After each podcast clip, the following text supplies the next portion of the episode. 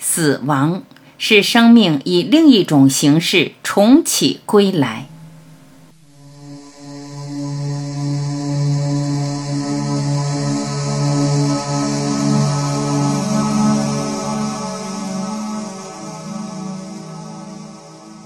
真正的生命，也就是全部的我，是永恒的。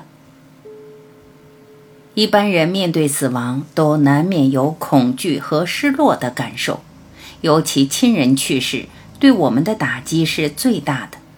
更不用讲，有些人失去了自己的孩子，这种伤痛是未曾经历的人所无法体会的。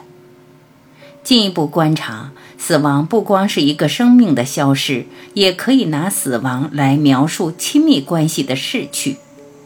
有时候相处了几十年的关系，倘若最后分手离异，会比失去一个亲人还痛，甚至会让人怨怪命运不公。认识很多朋友，因为这种失落而完全无法适应，不是责备自己，认定自己一定在某个方面很失败，并为此懊恼。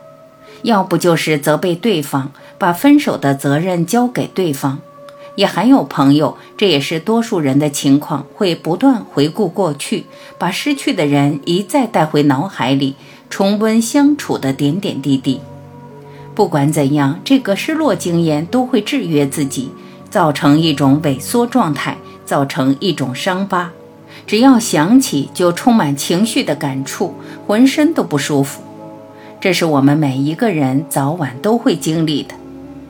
这里特别要强调，我们每一个人都会经历，因为任何形象都是无常，是透过其他的条件因果组合而成的，所以会生也会死，会来也会走，不可能不死，不可能不走，包括有限的生命，包括人间所建立的任何关系。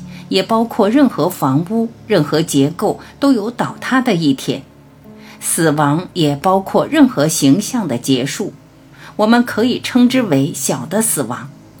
任何形象的结束都是一个小死亡，任何形象的死亡都在我们心里留下一个空洞，一种损失。严格讲，我们每一个瞬间都要面对死亡，连一个念头来都会走，会生也会死。形象的死亡也是意识转变最好的门户，甚至越突然越大的刺激，转变的机会越大，因为它本身就带来痛苦，而这个痛苦是极端的，它会让我们脑海里的念头流转，突然踩个刹车，用一种不合理的方式，让我们的意识挪开来，面对不可能面对的变化。透过死亡或任何重大的失落，我们通常比较容易体会到人生的空档。也就是说，在这个悲剧的背后，生命还有更深的层面。这个层面同时带来安慰，也带来平静。很多人都有过这种经验：眼泪流个不完，泪水之下，内心却是相当平静。这种无思无想的状态，很难用言语来形容。体会过才懂，这个平静，也就是这个瞬间，这里现在，让我们有个清楚的知觉，而没有加上第二个念头，就连悲伤的念头都没有。我们也就可以理解，为什么一些人会想要很刺激、很冒险的极端经验，比如说鬼屋、高空弹跳、云霄飞车，可以让人达到同样的无私状态，从人间跳出来。也就是达到念头死亡的境界。当然，也有人会想用酒精和药物来达到同样的无私，想透过这些经验落在生命更深的层面，也就是无私无想的境界。可惜的是，这些方法或是任何追求都靠不住，它最多只能在那个片刻带来一个无脑的体验，过去了，念头和烦恼又回来了。我们所讲的死亡，包括失落，还只是强调形象的丧失。然而，站在全部生命的角度来看，不可能死亡的。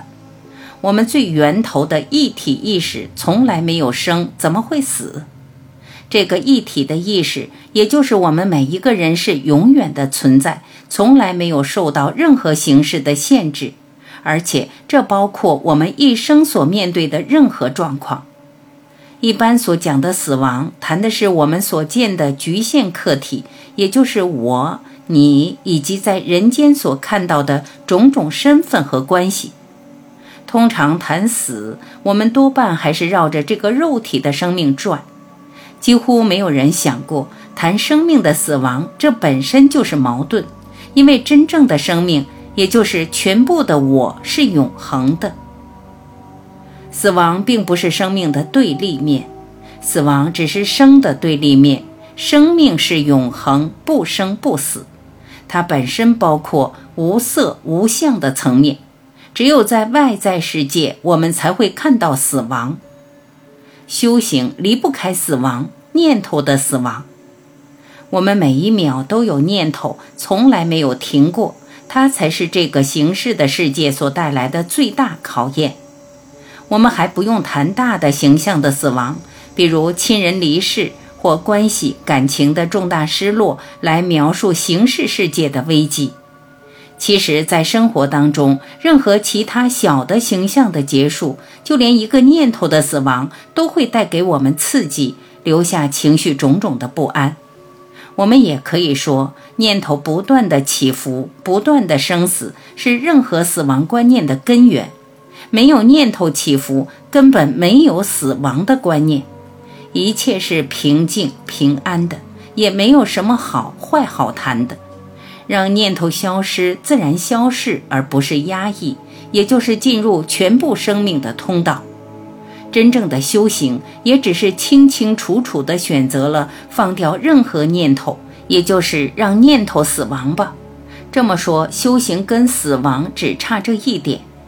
死亡或重大的失落是不由自主的，被迫向更大的生命开启，来面对这最大的奥秘；而修行是主动的死亡，也只是自愿的死亡，消失掉任何我所带来的身份。也就是说，死在每一个瞬间，也是从下一个瞬间重生出来。懂得死，一个人才可以真正活起来。全部的生命才可以找回来。懂得死，随时死，甚至欢迎死的到来，就自然会把生命的门户打开，让我们进入到死不了的生命层面。用这个角度来看生命，会发现，如果我连死都不怕，这世界还有什么东西可怕？还有什么事和念头是放不过的？进一步讲，肉体的死亡只是一个转化的经过，只是从有转回到没有。透过肉体形象的消融和化解，我们才可以让无色无形的光明透出来。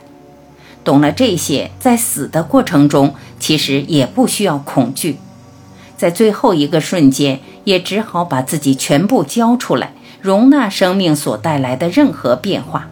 这样子就可以得到一生没有体会过的平安，这个平安也就是无色无形所带来的宁静。